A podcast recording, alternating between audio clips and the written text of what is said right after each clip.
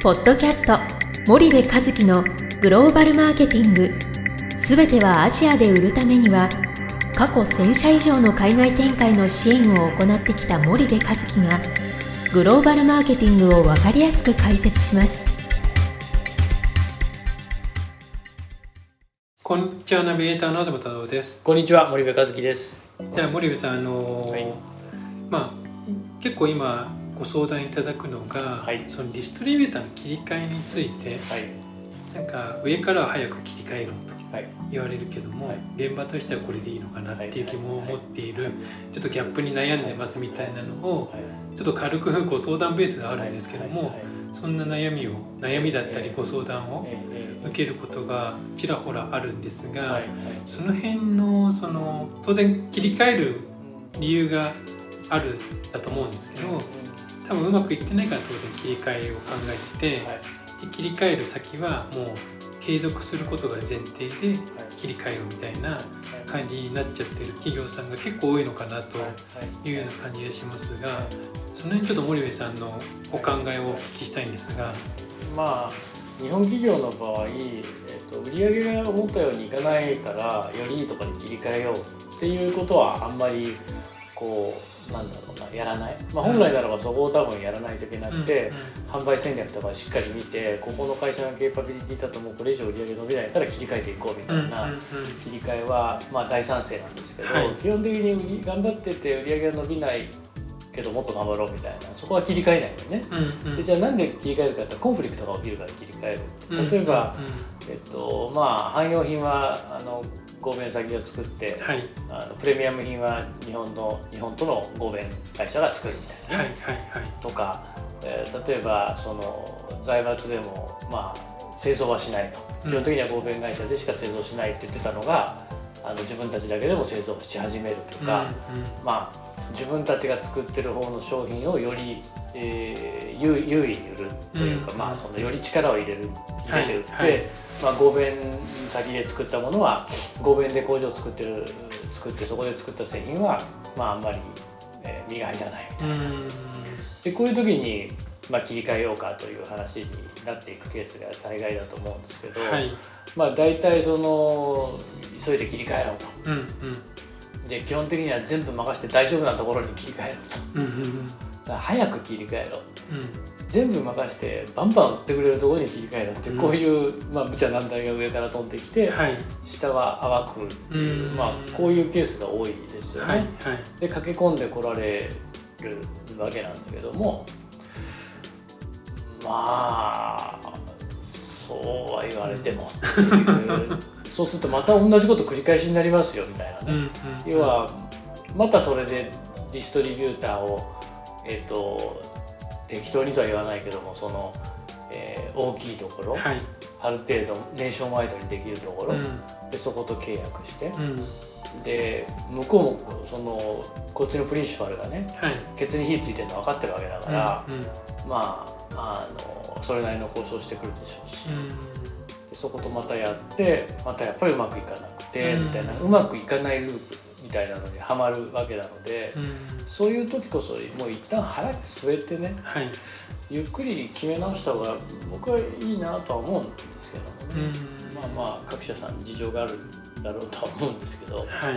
その森部さんがゆっくりきまあ腹をくくってうん。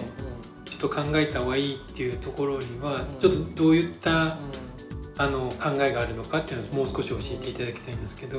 例えば今付き合ってるところと何かしらの問題が生じて3ヶ月以内にディストリビューターを、まあ、交換あのけ変更しないといけないということになったとしてもね、はいえーえっと、結局それなんでそんなに急ぐかっていうと、うんうん。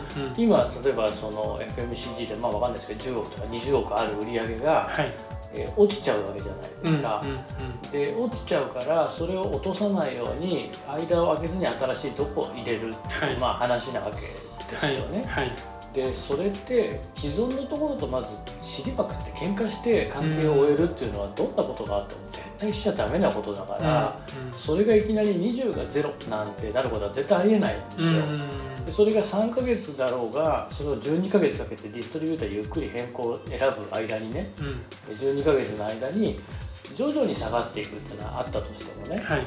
基本的にその既存のディストリビューターも売ったら売ってる分だけ利益が出るわけだから、うんうん。そんななんか極端なことをしなきゃいけないその終わらせ方をしようとしてるってことはまず間違いないんだよね、うん。ある程度有効的にやっぱり終わらせるってことは非常に重要で,、うんで有効的に終わらせると次のディストリビューターアポイントするから、うん。それまで既存の今まで通りの業務でお願いしますと。うん。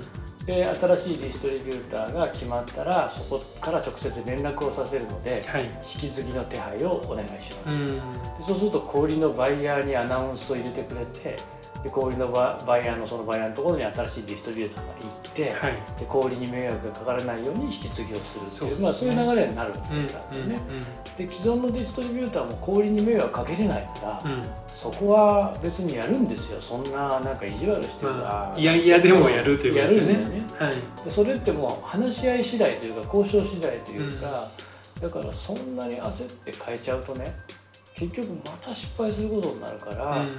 本当に自分たちがなぜこことやって失敗したのかっていうことの検証をしっかりやって、はい。じゃあ次のディストリビューターはどういうところであるべきなんだっていうことをうんもう一回しっかり調べて、うん。でこの時にその自分たちだけの目線で決めないはい。もうより多くの専門家の意見聞いて、うん。あのコロナだって専門家の意見聞いてるでしょ政治家の皆さんね。そうだから専門家の意見聞いて本当にここでいいのかっていうことを決めてはい。で最終的に判断をするってこれにじゃあ3ヶ月で切り替えるのか、うん。半年かけるのかもしくは8ヶ月10ヶ月、まあ、最悪1年かけたって僕はしっかりと時間かけて切り替えた方が後々ねうんうんまた失敗しちゃったらそれでまた損するんですよ。そうですね1年2年はどうせ付き合うじゃないですか、はい。新しいところと。はい。で3年目ぐらいからどうしようかやっぱりここダメだねって話になって。4年5年引きずるわけですよね。だったらしっかり時間かけた方がいいんじゃないかなというふうには思うんですけどね。わかりました。じゃあちょっとキリがいいので今日はここまでにしたいと思います、はい。森部さんありがとうございました、はいありがとうございました。本日のポッドキャストはいかがでしたか？番組では森部和樹へのご質問をお待ちしております皆様からのご質問は番組を通じ匿名でお答えさせていただきます podcast アットマーク spydergrp.com ポッドキャストアットマークスパイダー grp.com までたくさんのご質問をお待ちしております。それではまた次回お目にかかりましょう。ポッドキャスト森部和樹のグローバルマーケティング。この番組はスパイダーイニシアティブ株式会社の提供によりお送りいたしました。